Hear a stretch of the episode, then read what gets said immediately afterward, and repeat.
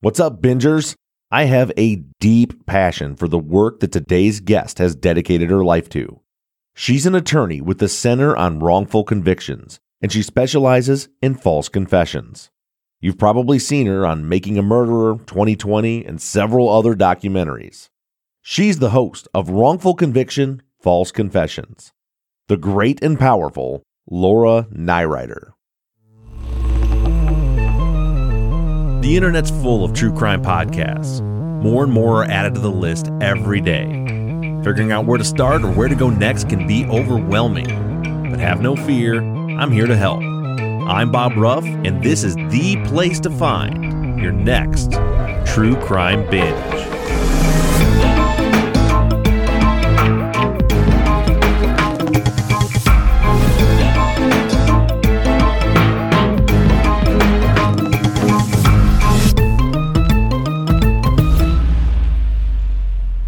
How are you? Recovering. How are you?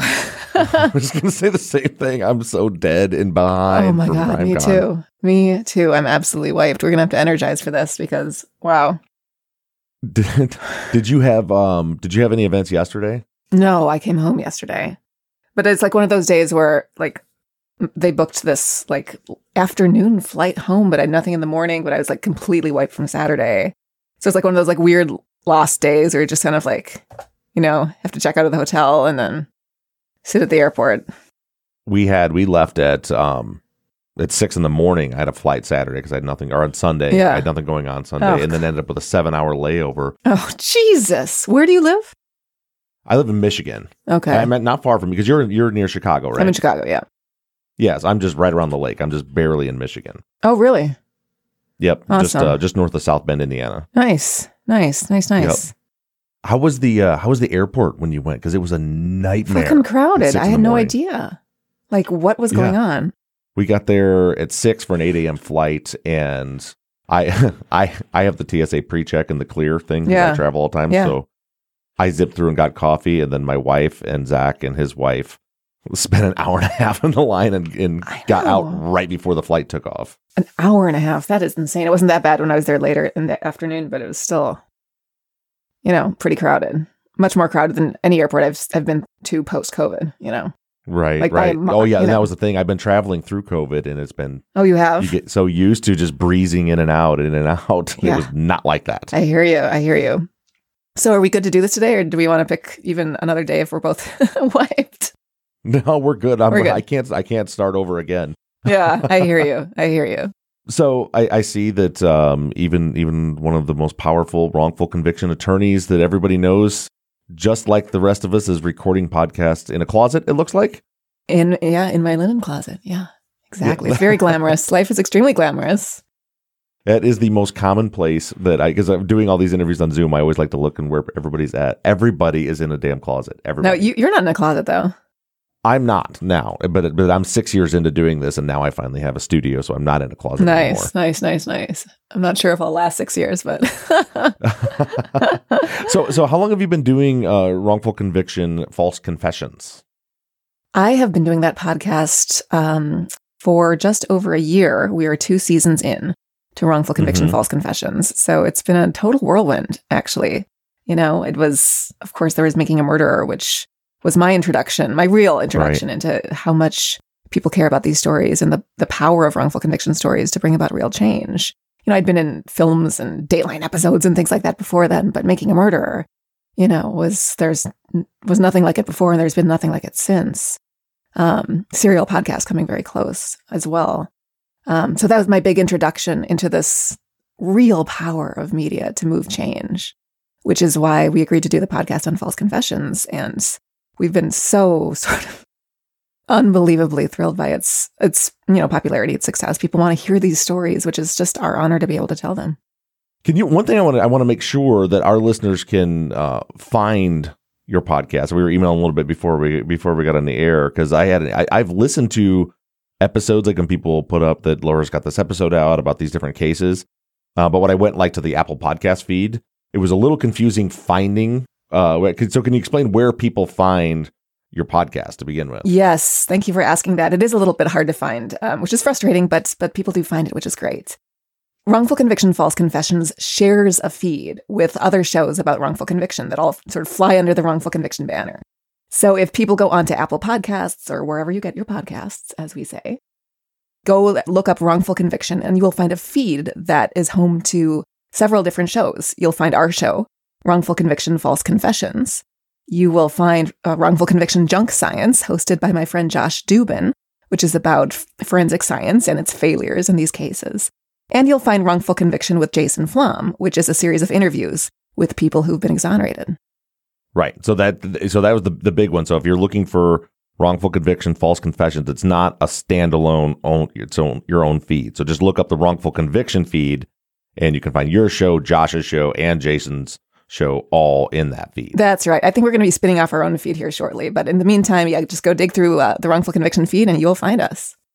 Uh, yeah, and it's a, such a great feed because all three of those shows are so. I just had Jason on a few weeks ago uh, I'm going to try to try to hook up with Josh sometime soon the junk science one. But being the you know doing my other show is Truth and Justice, working all on wrongful convictions. I'm just fascinated with everything that you guys are doing. Yeah, it's kind of a fun little medley of a feed. So yeah, yeah, yeah, yeah. And and your what you do in particular is one of the most fascinating things to me. Is I'm really into. I, I got connected with Jim Clemente like six years ago, working on um, profiling and statement analysis that he was he kind of started off consulting with me and then he kind of started mentoring me and it just really like that's where a lot of my focus goes is into doing statement analysis and and analyzing confessions and false confessions in particular. And so I'm really fascinated with the work that you do on that. So so how did so you know my first introduction to you was on making a murderer with Kathleen Zellner.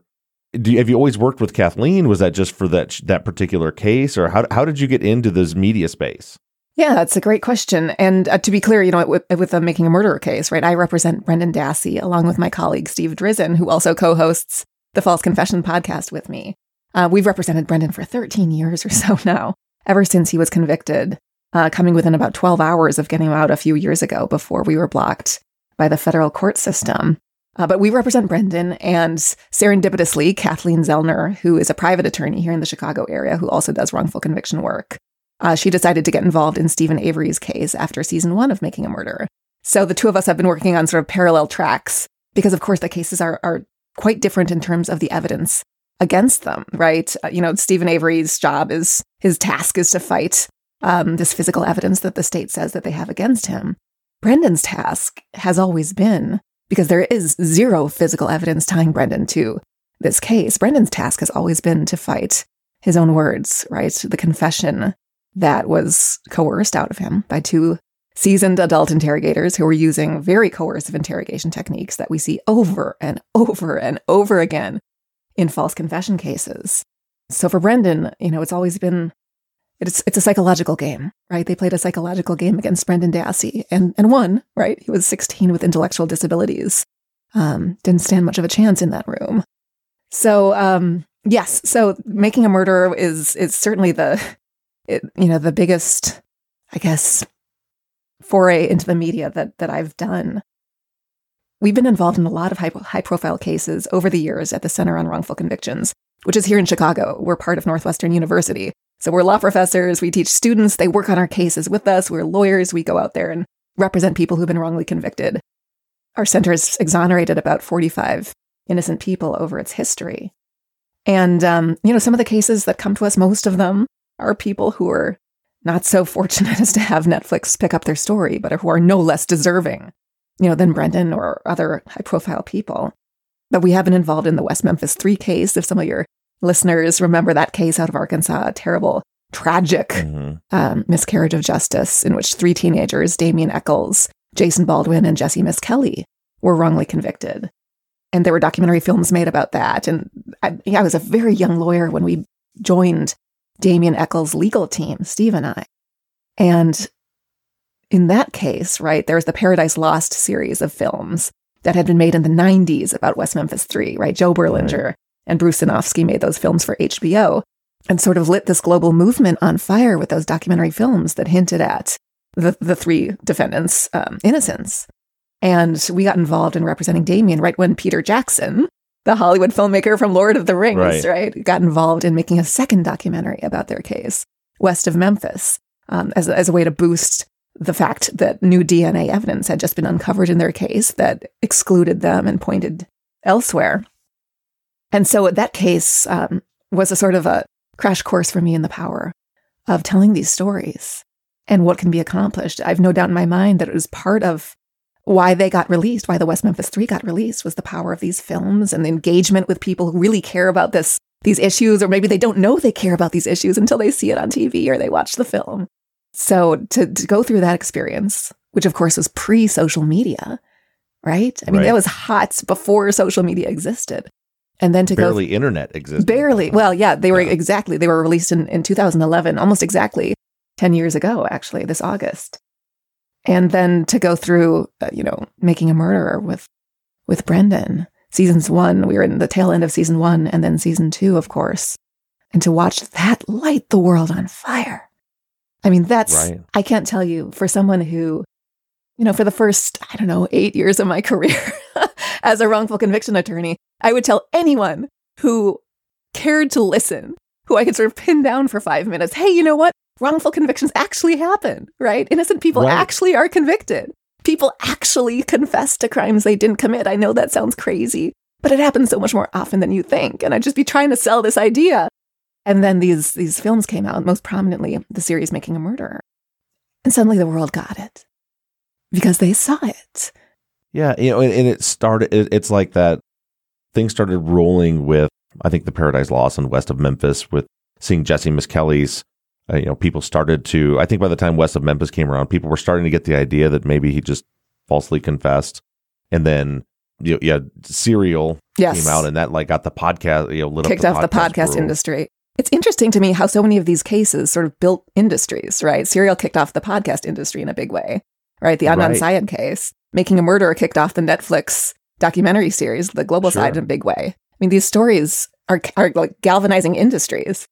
Yeah, and the, and the biggest thing is is is more so than just like I mean, certainly the attention to the case, the cases that were covered was great, but as you said, like it just I think it opened up people's eyes to the fact that these things really happen, that people are wrongfully convicted.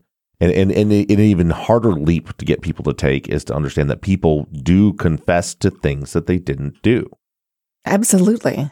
Right. It's so counterintuitive. You know, all of us think, of course, I would never confess to a crime I didn't commit, right? Isn't that what we all think? Of course, that's what we all think. But what I've learned in, you know, now 14 years of doing this work, representing dozens of people who confess to crimes they didn't commit and studying hundreds more and talking Right. about it every chance I can get is um, every single one of us has a breaking point. Yeah. And that's I, I interviewed um, Jim Trainum, who I'm sure you're familiar with. Yeah. a couple of years ago, and he's he said the same thing. He's like, people say I would never. It's funny because my, my wife doesn't listen to any of my podcasts, but she loves true crime like TV, and every and, and- but she knows like the case I'm working right now is very similar to the one to Brendan Dassey and also to the case we're going to talk about later today. It's a 15 year old girl who was interrogated by police for seven hours without a parent, without a lawyer, and was lied to and misled and ended up in, in her case, they didn't record anything. They typed out a confession for her and then had her sign it and then it sent her away for prison for life. And the physical evidence shows that, that in my opinion, she's completely innocent. But I do this, I talk about it with my wife, but she'll still, if we're watching a documentary, we just saw something you were on uh, a couple of weeks ago. I don't remember what, what other Netflix show have you been on or other documentaries have you been on? Um, a I think I can't believe I'm drawing a a blank. few of them. I was just on. Maybe you saw the twenty, the ABC 2020 uh, on the Kevin Fox case. I was just on that. I just, or I was on CNN about death penalty and, and wrongful convictions. I don't know. I'd pop up from place to place. It could have been. It was one of the cases I was researching, and I'm like, I'm like, there's that's it's actually the night that I sent you the the tweet to set up this interview. Whatever documentary I was watching to research a case, you popped up, and I'm like, I'm like, oh, that's Laura Nirider. She's the one from Making a Murder. That I and then I think I heard you say on there that, or they said they said that you had the podcast too. I'm like, oh, I need to talk to her. Amazing. Yeah. How did you get into because that, that is really kind of your specialty, right? Is is false confessions. Yes, it's my specialty. You know, I, I I do a lot of work in the sort of general wrongful conviction space, but from day one, false confessions absolutely you know, disturbed me, fascinated me, sort of obsessed me. Because again, it's not a question of, oops, we did the testing wrong or, you know, we, we don't understand the science. It is all psychology. It is all the psychological game of interrogation. How do you turn a person from, of course I wouldn't falsely confess, that doesn't make any sense, into someone who says they committed a murder that they didn't commit? Right? What is what is the psychological mind game of interrogation that that is so risky that it can produce, you know, so many false confessions? It's so interesting, and I, you you probably know this, but so like I was um prior to doing this, I was an arson investigator, and I was actually taught the Reid technique.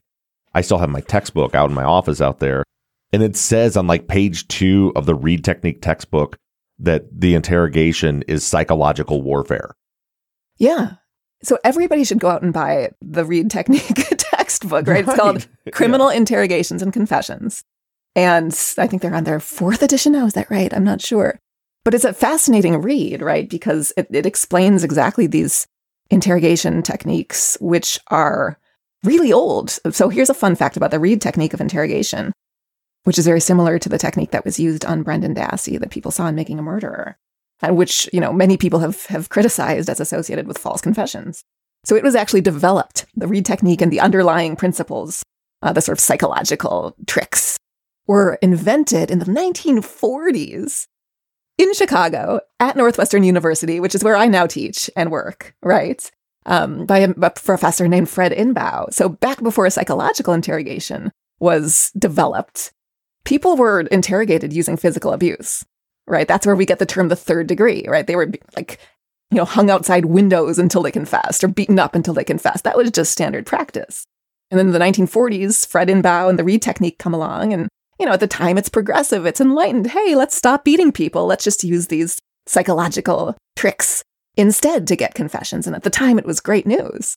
But we're still using these techniques from the 1940s, even though, even though now, of course, we have DNA evidence and we're proving these confessions false at a rate much higher than anyone ever expected and under circumstances that are much different than anybody ever expected. It doesn't take physical abuse right. to coerce a false confession. It takes lies.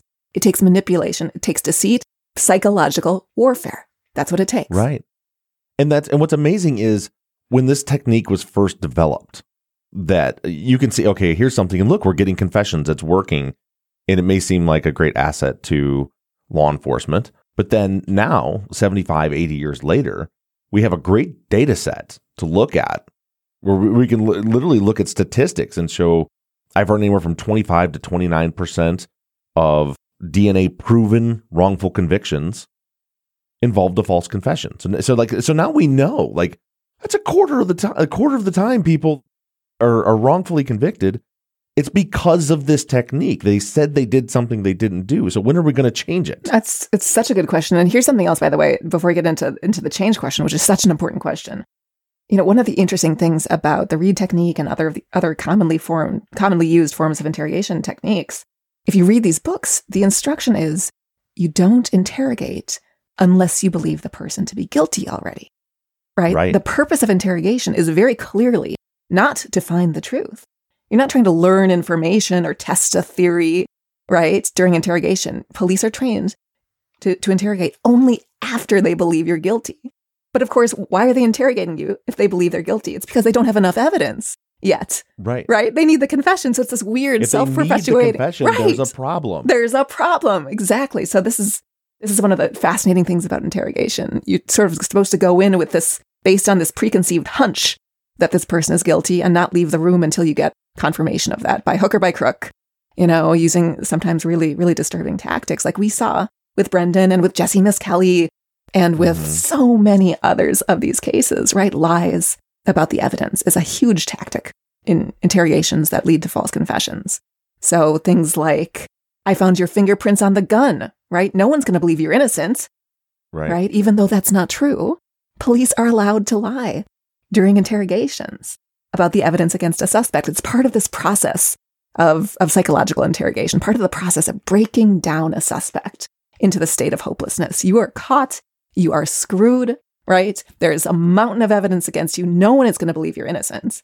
And if you're in that room, even if you are innocent, You've got this cop or maybe three cops in your face saying, Hey man, my crime lab, my crime lab, it's your prints on that gun. You can tell me all day you never touched it, but no one's going to believe you. You're thinking to yourself, Oh my God, like this is horrible. There's been some awful mistake. I don't know what's going on, but these guys are in my face. They really seem to believe I did this, right? The crime lab somehow is, is, is identifying my fingerprints. He's right. No one's going to believe I'm innocent.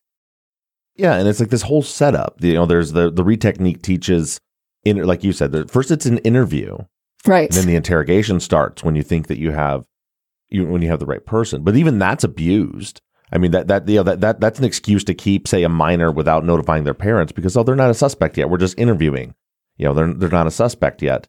But then once they get into that interrogation, they do exactly that. They'll lie. And but we saw the same thing again. The case I'm working now, Jennifer Jeffley out of Houston, Texas. Mm-hmm. Yes, they, the 15 year old. They lied to her. They told her. They they just kept p- pushing like, well, we have your fingerprints here. So then you watch her story change. Well, she's like, oh well, I, I touched the drawer because of this. Right. And, then, that's what I was getting at earlier. When my wife was like, I just, I would never do that. And, and as Jim Trainum said, if you hold the right gun to your head, they just have to figure out which gun it is to hold to your head. You will mm-hmm. crack. Right. And that's what happens is they lie. And then once they get you in so deep, and it's amazing. Like it's literally what I'm describing sounds so awful. It's in a goddamn textbook. Yeah. Sitting right yeah. there. Like back you into a corner until you're in so deep. Now you've said you touched this. You said you touched this. You did this because I lied to you and told you your DNA was there and you refuse to accept the fact that I it wasn't. And then when you feel like you have nowhere to go, then they offer you a way out. Right, exactly. Exactly. Yeah, they say things like, "Well, okay, listen, sometimes accidents happen. Maybe it was maybe it was a mistake. Maybe you didn't mean to kill it. Right. Maybe maybe maybe she just fell or maybe did she, maybe she came after you first and you were defending yourself." Exactly. This is and what they call they the theme, right? The theme. You, they provide some sort of, you know, excuse or explanation, something that would make you feel a little bit better about saying you did it, right? Some sort of face saving right. justification, right? Even what's amazing is there's actually a separate book. You should get this book too. Also by the same um, outfit that, that developed and sells the Reid technique. It's a, just a book of themes of, of these sort of face saving excuses that they use to get confessions. And it's, it's categorized by crime. So you can literally look up everything from, you know, arson to like sexual abuse. and like, here's a bunch of reasons why you might have done it that aren't that bad sounding. It's crazy. Like, uh, like arson, for example, it's like, oh, well, you know, you just wanted, uh, you know, you just wanted attention and you were going to put it out before it got out of hand, but then you were interrupted. So it's really that person's fault. I mean, it's just like these crazy themes, but this is how they're, they're taught to do it.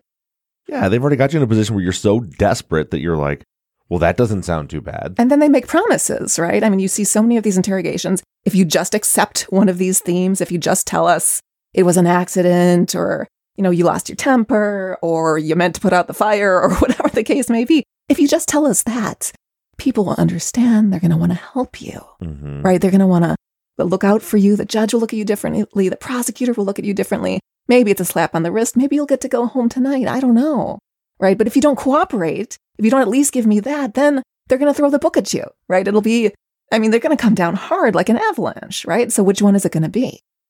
Right. And then they and then they get you to accept the theme, which you think sounds like is leading is is less incriminating, maybe going to be less punishment, but you don't realize that they're just gaining ground on you. They're just pull they're pulling a little bit. Yeah. It's like first I'm going to get you to by lying to you about the evidence, I'm going to get you to admit you were there when you really weren't there. And now that I've got you inside, now you're trapped inside.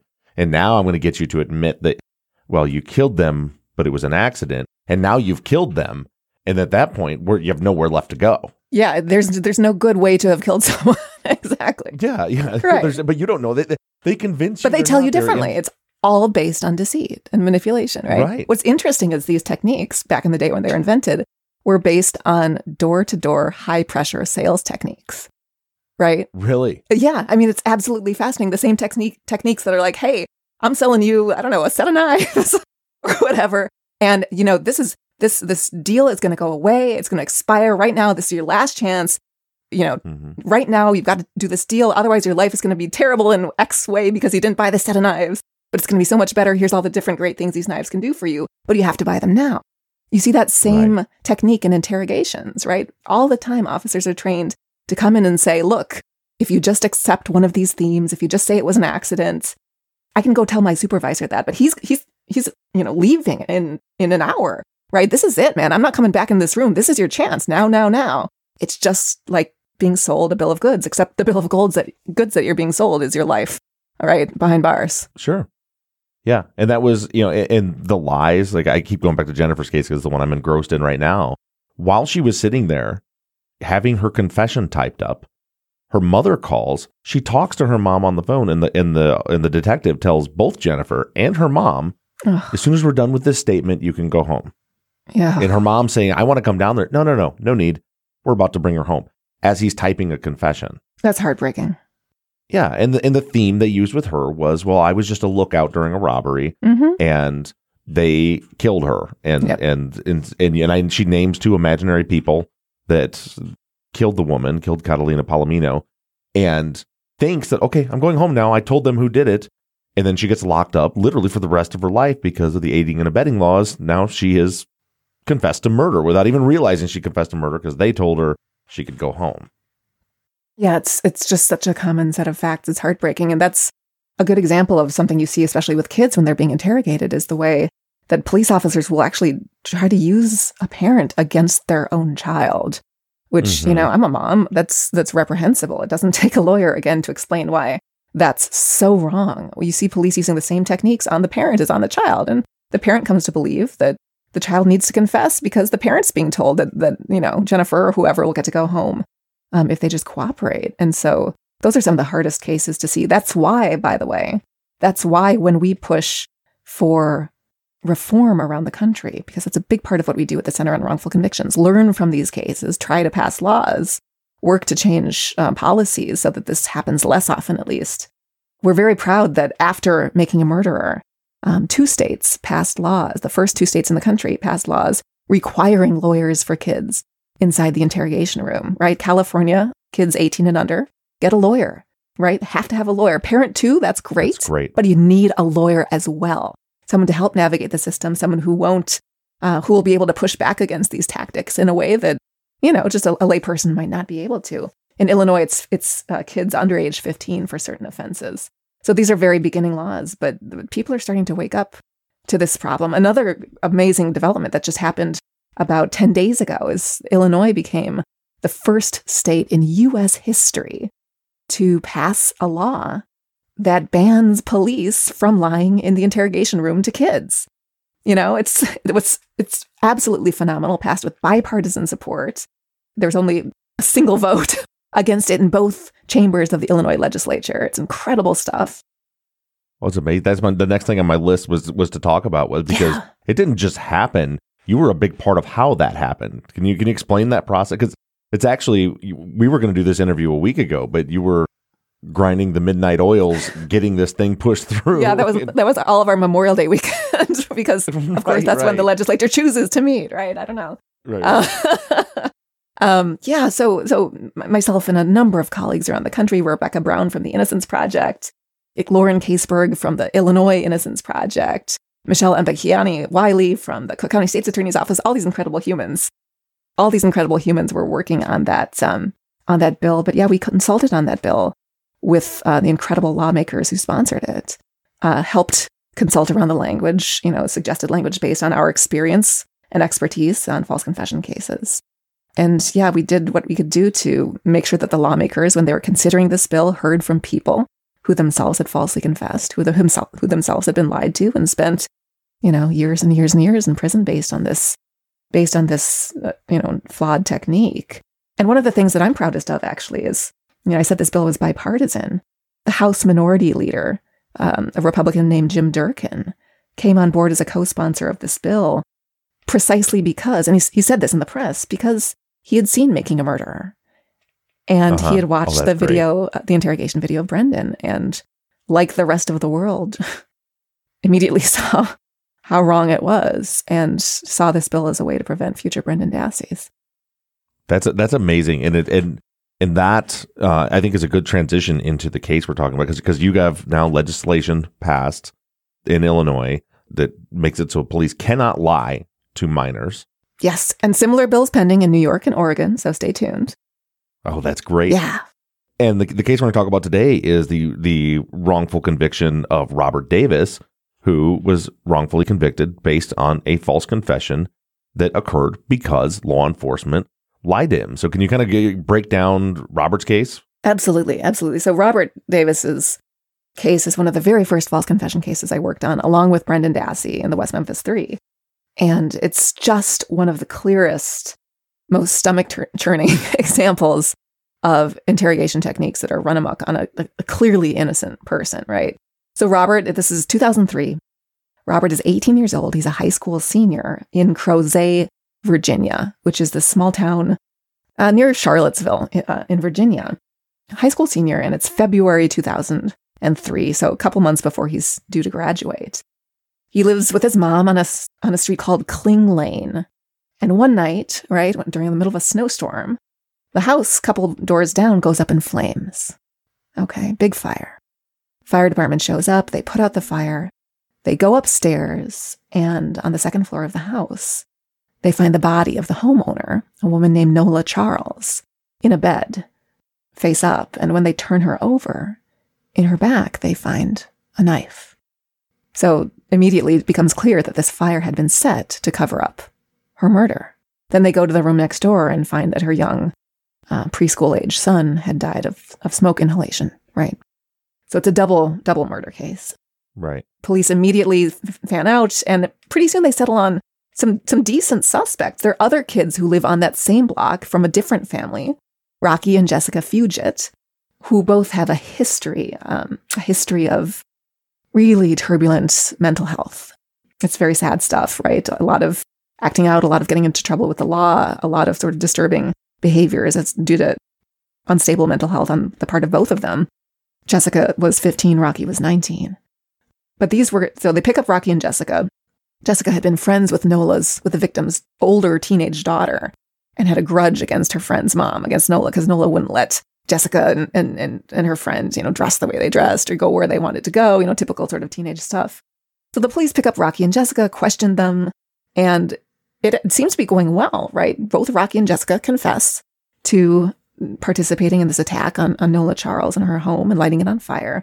And Jessica even leads the police to the snow covered field where they find um, a, a, an iron bar that was used to bludgeon Nola before she was stabbed. They test the iron bar. It's got Nola's DNA. It's like perfect evidence. The confessions are true. Rocky and Jessica are guilty. Should be case closed. Shouldn't be a story, right? But right. the police aren't satisfied.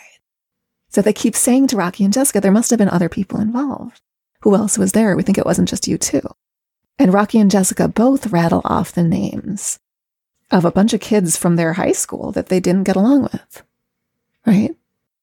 And the police go down this list of names one by one.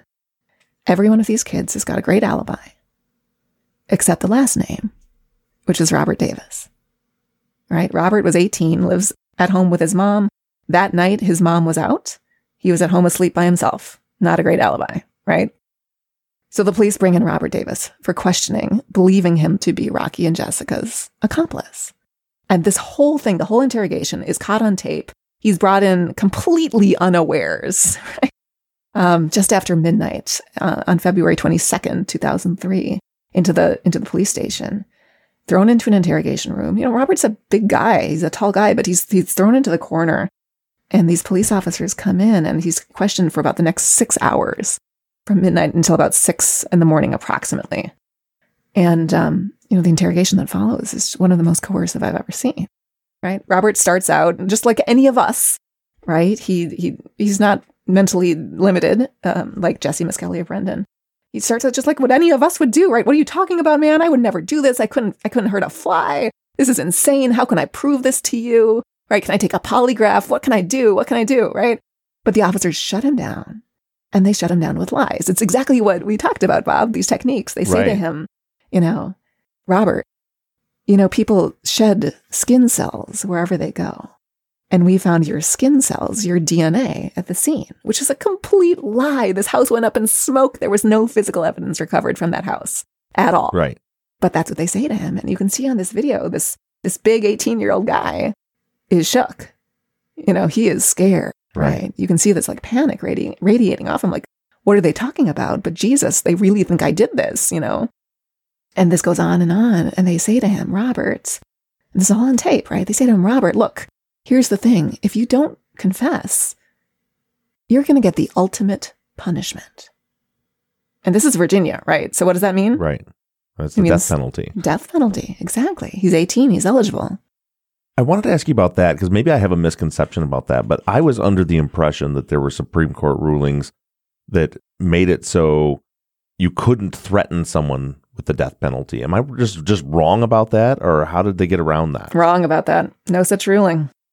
So so they can absolutely just threaten you with the death penalty if you don't confess. Yeah, what exactly? Well, we can talk about the law. The law is extremely unclear when it comes to what police officers are allowed to do and not allowed to do. So some judges, if you if you see that, will throw out the confession. Other judges won't. Right. So it depends on what's going on in your jurisdiction, what your local judges' opinions are um, which is part of the problem. There's there's like no guidelines in this space, no real guidelines in the law to guard against false confessions. Well, and, and the laws seem to have very little teeth. We went we went through that in Jennifer's case, where there is a law in Texas that says that once a juvenile is in custody and a suspect, then the police have to notify their parents. Yes. And in her case, they never did. In fact, her mom called at that time and they told her, oh, no, no, she's going to be home soon. So don't worry about it. Didn't tell her that she was in custody, didn't tell her that she was confessing to a crime, which 100% broke the law. But the law has no teeth because there's like eh, there's like another paragraph of the law that says, but this cannot be used to exclude a confession from evidence. So, like, who cares? so, what are we doing here, right? Exactly. It's complete. That's that's so classic. That is so classic, right?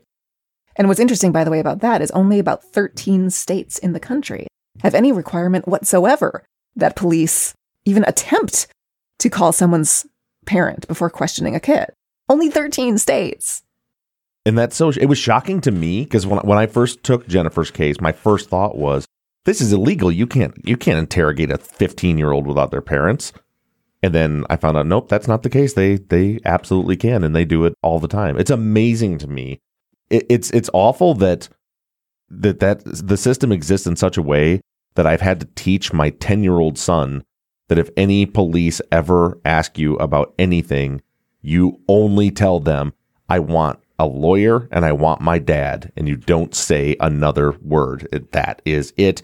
Even if they tell you, we just need you to help, do not talk to them. And it's pretty sad that I have to teach my 10 year old that. It's a totally sad state of affairs. I feel the same way. You know, we have a letter on file at our kids' school saying if the police show up and want to talk to our children, we do not consent to it. We represent, you know, i am fortunate enough to be able to say I represent my children, right? They're lawyered up. Yeah. Uh, it's on file, right? So, you know, hopefully someone will look in that file. Um, but of course, we teach our kids to say the same thing. And it is a sad state of affairs. hmm But I didn't mean to d- derail you. So, so getting back to Robert's case, they, they get him in there and they start lying to him. Yeah, they get in there, right? They, they tell him they've got his his DNA at the scene and that he's staring at the death penalty, the ultimate punishment, unless he confesses, in which case they say maybe it'll be 3 to 5 years. Right? I mean like that's not a hard choice. If you believe that the police believe that they've got your DNA at a double murder scene, I mean it's it's an agonizing choice to confess, but it's not a real choice right? Can, you speak a little bit to that psychology? Because it's so hard for people to understand in, in some way to help people understand how people can be manipulated in that way. For example, to say, we have your DNA on the scene when someone 100% knows that they weren't at the scene. Because that's what I get all the time. It's like, well, if they know they weren't, there's no way they would admit to it because they know they're lying. Well, but, but, but they do. And how does that happen? So in some cases, they don't know that they're lying. I can talk about a different example of that. But, you know, in Robert's case, of course, he knew that he had never been to Nola Charles's house. Of course, he knew he'd never touched any murder weapon, you know, to his knowledge associated right. with her. But what happens to people in that space? It's, you know, A, you start thinking to yourself, my God, could maybe, maybe the killer took something from my house and used it to kill her. I don't know. Like, th- is that possible? So you start sort of guessing because you don't know, of course, that the police are allowed to lie. No one knows right. that. So you start imagining, how could this possibly be? Because you think they have no reason to lie. Um, so that can happen. Or you can say to yourself, well, I know I wasn't at Nola Charles's house. I know I never touched anything involved with her murder. But what I think doesn't count. what the police right. think counts. Right. And what the prosecutors think counts when we're talking about criminal charges being brought against you. And if you were told for hours and hours and hours that there is rock solid evidence against you, that I have three witnesses in the room next door who picked you out of a lineup, that I have your DNA evidence screaming your name as the perpetrator, and you are only making it worse for yourself by sticking to this lie, right? If they say that to you for hours, at a certain point, you're going to say, you know what? This is completely fucked up. But they really believe I did this, and others are going to believe it too. Because apparently there's all this evidence against me. So what can I do And- to and make this people, better? I think people people don't think uh, don't realize how the mental exhaustion that comes in for six seven hours of interrogation and how bad you get beat down and how bad you just want to get the hell out of there. And when you start yeah and you start to believe that it doesn't matter like you said doesn't matter what i think. They're going to like this is what the, they're saying they have this. So it doesn't matter if i if i stick to it. And then it's amanda i, I interviewed amanda knox uh, a few weeks ago and she was she explained that process to me she's like it's like the ultimate form of gaslighting yes. it's like you literally start to think that you're crazy Yes. like when you're when they're telling you listen you're wrong right. um, J- Jason Baldwin uh, told me he's, he's you know when when when he was beat now he now he he was able to get through it. He stuck to his guns in his interrogations, but he said they kept asking me for the truth, and I kept giving him the truth, and they refused to accept my truth. Yeah. And he's like he's like for, it, it's so fucked up to be the person's that like I'm telling you the truth, and for them to keep telling me that my truth is not the truth over and over and over again. It is a complete mind game. I mean, it is, it is turning the world on its head. That is what Mhm. interrogation is all about, right? Is making the truth a lie and the lie the truth and just tell us a story and we're not going to accept it and we're going to say whatever we need to say to get you into a place where you think that you need to say these things. It is completely disorienting. Another great example of, of lies during interrogation, which is different than what we're talking about, is the case of Marty Tankleff in New York. Uh, this is a case um, from over, I think, over 20 years ago now. Um, Marty was a high school senior from a well to do family that lived on Long Island, you know, a very intelligent guy, intelligent family, business businessman. His dad was a, a local businessman, you know, very successful.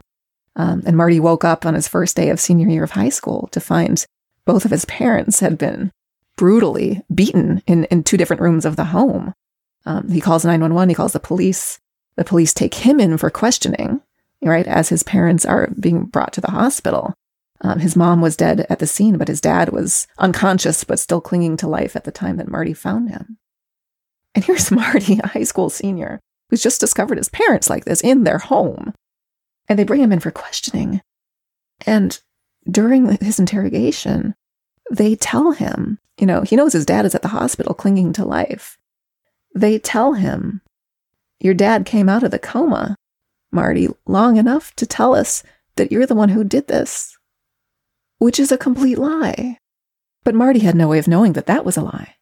And, Uh-huh. you know, he came to think because of that lie, my God, m- my father would never say that if, if it weren't true. mm-hmm. So maybe I did this and I don't remember doing it for some reason, right? Maybe I blacked it out. And of course, the police encouraged him to think that. You know, maybe you did this and, and didn't black it out. Your father wouldn't lie to you, Marty. You know, come on.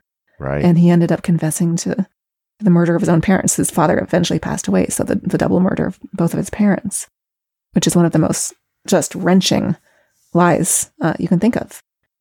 But the, but that's not an uncommon tactic either for them to the, the the whole blacked out didn't remember theme is you see a lot a lot of the wrongful convictions like that where it's like the only way this could have happened is if I was blacked out, drunk, sleepwalking, whatever, don't remember it. And then police was let's go with that theme. Yeah. So okay, so what happened and you just don't remember. Right, exactly. That's in, in those cases, and that those are actually the rarest form of false confessions, or one of the rarer forms of false confessions that they- they're called internalized false confessions, where you internalize the police officer's insistence that you're guilty, and you start to actually think to yourself, God, maybe did I did I have like too much to drink and I blacked out and I did this and I don't remember. You know, did I just block this out of my memory because it's like selective amnesia because it was so horrible and I could, I, you know, just blocked it out because I don't want to relive it. Um, and of course, people who do have drinking or drug problems um, are more susceptible to those kinds of interrogation techniques, right? Because they probably have blacked out before and you know and and think they may have done it again. Um, but yeah, we see those those techniques, and then there are the dream interrogations, which are other interesting ones, right? Like Tommy Ward, the case of Tommy Yeah. Ward. in Ada, Oklahoma, which was the subject of the Netflix series The Innocent Man. My organization, the Center on Wrongful Convictions, Greg Swygert, represents Tommy. Tommy confessed to uh, the murder of a woman in Ada, Oklahoma, because he came to the police when they when they questioned him. He said, "You know, this case was so disturbing. I read about it in the news. Everybody in the small town knew what happened to her." He's like, I've, I've been having nightmares about it because it's so disturbing." And they're like, "Okay, Tommy." And he recounts, you know, this nightmare of this, you know, scenario of of her abduction, and they turn his dream into a real confession you know, it's it, that's not a dream, Tommy. You lived that. You lived that.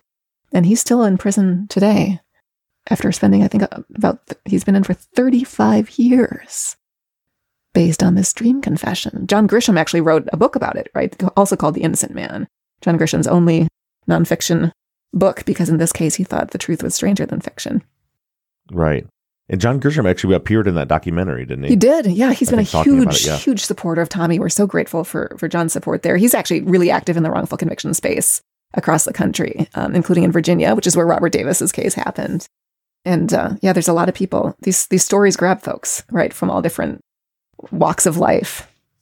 Well, it, it's fascinating. Like to me, to me, it's it's so, that, and that's why I've really directed so much of my efforts in that direction too, is because it's just fascinating. It's fascinating to me that you can just mind fuck somebody that bad to get them yeah. to say they did something is going to send them to prison for the rest of their life that they didn't do and know that they didn't do it. And all they're doing is telling a story. I mean, this is what's so interesting to me, too. If you take sort of a step back, right, and think about this phenomenon broadly, when you confess, all you're doing is telling a story about yourself. That's all you're doing. Right. Right. Mm-hmm. And so the task of exoneration becomes flipping that story on its head, right? Just pushing back against the narrative and, and changing it into the real, true narrative, which hopefully there's evidence right, that supports it, whether it's DNA or other evidence. But it, it sort of is mind blowing to think, to t- take a step back and think they're being convicted because they told a story about themselves. Right. And there's no checks. I, am going to skip past, I'm going to come back to this, but the fact that there's no checks or balances afterwards in the, in the United States. Very few, right? Yeah. Is it, I think it's in the UK where like if somebody confesses, then it has to go through like this checklist before it can be used as evidence that it matches. I think it's the UK. It's one of the European countries that you have to like it has to be supported by evidence and certain procedures have to be followed before it can be used and we don't have that in the United States. The protections here are so spotty, so unevenly applied, and frankly just so confusing. Many judges have written opinions that's basic, that are basically like the you know the law when it comes to confessions I don't know how to apply it right? I mean, right. you actually read opinions like that. So in Robert Davis, just to, to, close the loop on that, he's told all these things, right? You're going to get the death penalty unless you confess, in which case you'll get three to five years. He ends up confessing. He says on tape, What do I need to say I did to get out of this? Right? They feed him the whole story, right? That he was there with Rocky and Jessica and helped them. He repeats it back. And then it's like six in the morning and he looks up a- after having confessed and he says, Do you think by me telling you all this, it's going to get me home? And they're like, No, Robert, you're under arrest. You know, you'll see a judge on Monday. And he said, Then why am I lying to you about all this just so I can go home? Right. And he said, Robert, you're not lying. He says, Yes, I am. I am lying full front to your face. I am lying, right? Which just pisses them off. Robert, you know, it's it's horrible. Robert is put in cuffs. He's walked out of the room, charged based on this confession, right? The judge does not throw it out because the law is so unclear that he didn't think there was a clear reason to throw it out, even though Robert was threatened essentially with death unless he confessed. And after the confession was admitted into evidence, Robert, who was represented by one of the finest lawyers in Virginia and frankly in the country, a wonderful man named Steve Rosenfield, Robert agreed to enter an Alford plea, right, which is a, t- a type of guilty plea in which you say, I'm innocent but I recognize that the state has evidence against me, so I will plead guilty. Mm-hmm. Robert entered an Alford plea in exchange for a, a sentence of about 25 years, served 13 of those years before a large team of us were able to convince the governor of the state to pardon Robert. Um, Terry McAuliffe was the one who finally pardoned Robert Davis on the basis of actual innocence, and he was freed from prison. But but but uh, again uh, again such a sad state of affairs that it's he's so caught so deep in the system that the only way to get him out is to get outside of the system. Oh, right? exactly. You have to go to the governor. Exactly. Like you, you can't go through the appeals courts. You can't go. It's just not working, and you have to go outside of the of the criminal justice system to the governor in order to get. Which, of course, is a crapshoot, writing. right? It's highly political. You know, I mean, in that case, thank God Governor McAuliffe, then Governor McAuliffe, was brave enough to to do that. But there are plenty of governors who don't have that courage in in cases that involve, especially murder. And unfortunately, Brendan Dassey is is looking at a governor like that right now. Um, Tony Evers in Wisconsin. You know, when we appealed Brendan's case uh, a few years ago, um, which was in season two of Making a Murderer, we won two victories first in the district court and then in the Seventh Circuit Court of Appeals, the federal court of appeals, um, both of which looked at this confession and the tape and listened to it all and said, yeah, this thing is false. This thing is coerced. I mean, you know, and, and this, this person, Brendan, young man, then poses no danger to society. I'm ordering his immediate release, you know, absolutely saw it right. And then we were, again, as I said, poised within about 12 hours of getting him out. And then the state pulled this very rare legal maneuver, asking the, the Seventh Circuit Court of Appeals to throw out our appeals victory and redo the appeal in front of a larger group of judges, not just the normal three that you get, but that they wanted to do it in front of a group of seven judges. This kind of request is very rare. It's granted in one out of every 680 cases. And it was granted in Brendan's case. So we re argued the appeal and lost by a single vote, four to three. And the rationale, part of the rationale in that opinion, which you can look up online and read, is look, the law is so unclear when it comes to confessions that we can't clearly say that what was done here was illegal. Right? I mean, we'll talk about a classic example of the court system failing a human being, Brendan, failing justice, failing common sense. You know, maddening. And we tr- we took that that opinion uh, to Governor Evers. The opinion calls uh, Brendan's case a profound miscarriage of justice. Um, you know, it is it is the kind of situation where a governor needs to step in. Somebody outside this this system that is broken needs to step in and do the right thing.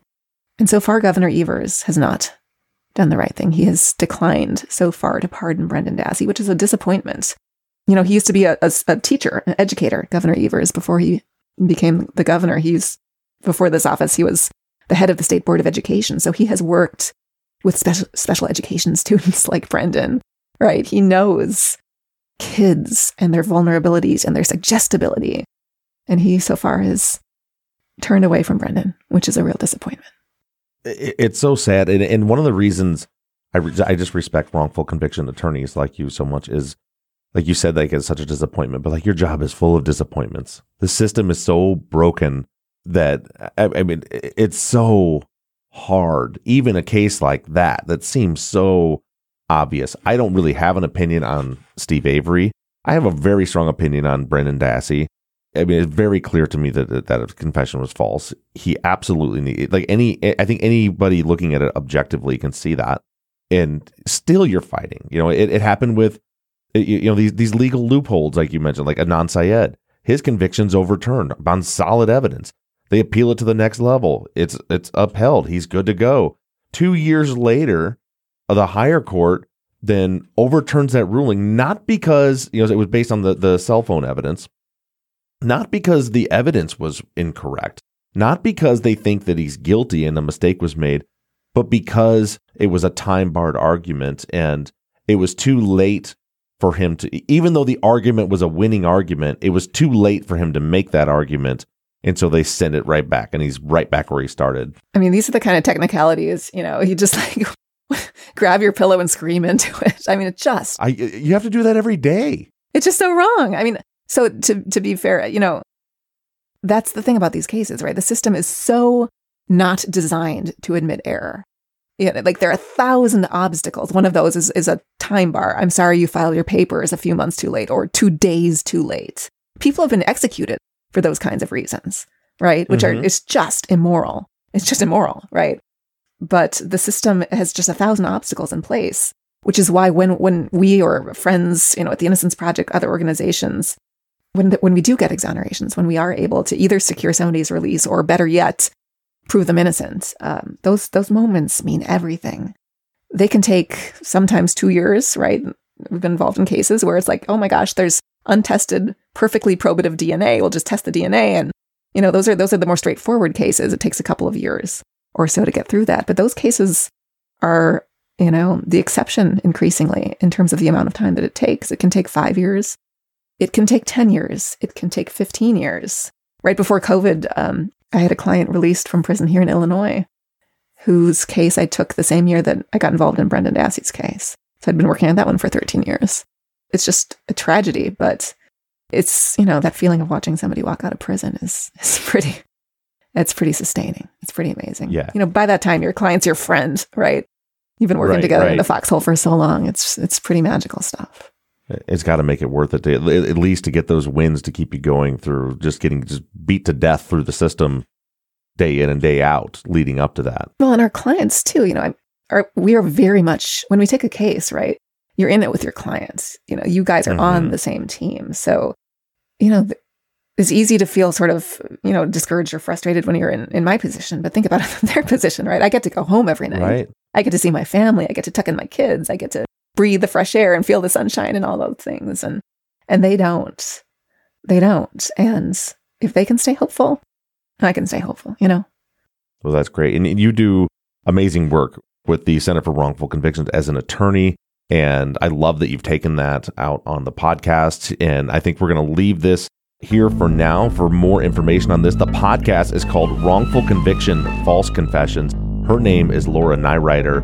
Check it out. Remember, go to the Wrongful Conviction feed, and her episodes are inside of that feed. Laura, thank you so much for taking your time. We're both exhausted having just come off the tail end of CrimeCon, so thank you so much for taking the time to do this. It was my pleasure. Thanks a million, Bob.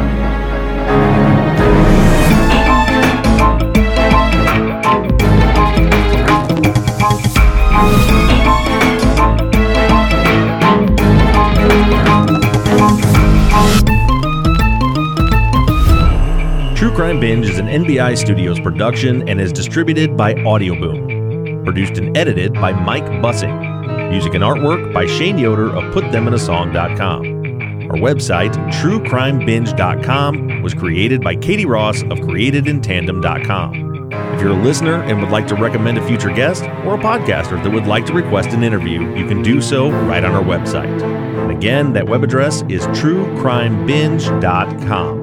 If you're enjoying the show, please do me a huge favor and take a minute to rate and review us on iTunes or whatever platform you're using to listen. And make sure you give us a follow on social media. We can be found everywhere at True Crime Binge. Thank you so much for listening, and make sure you tune in next Wednesday morning for another podcaster, another case, and another True Crime Binge.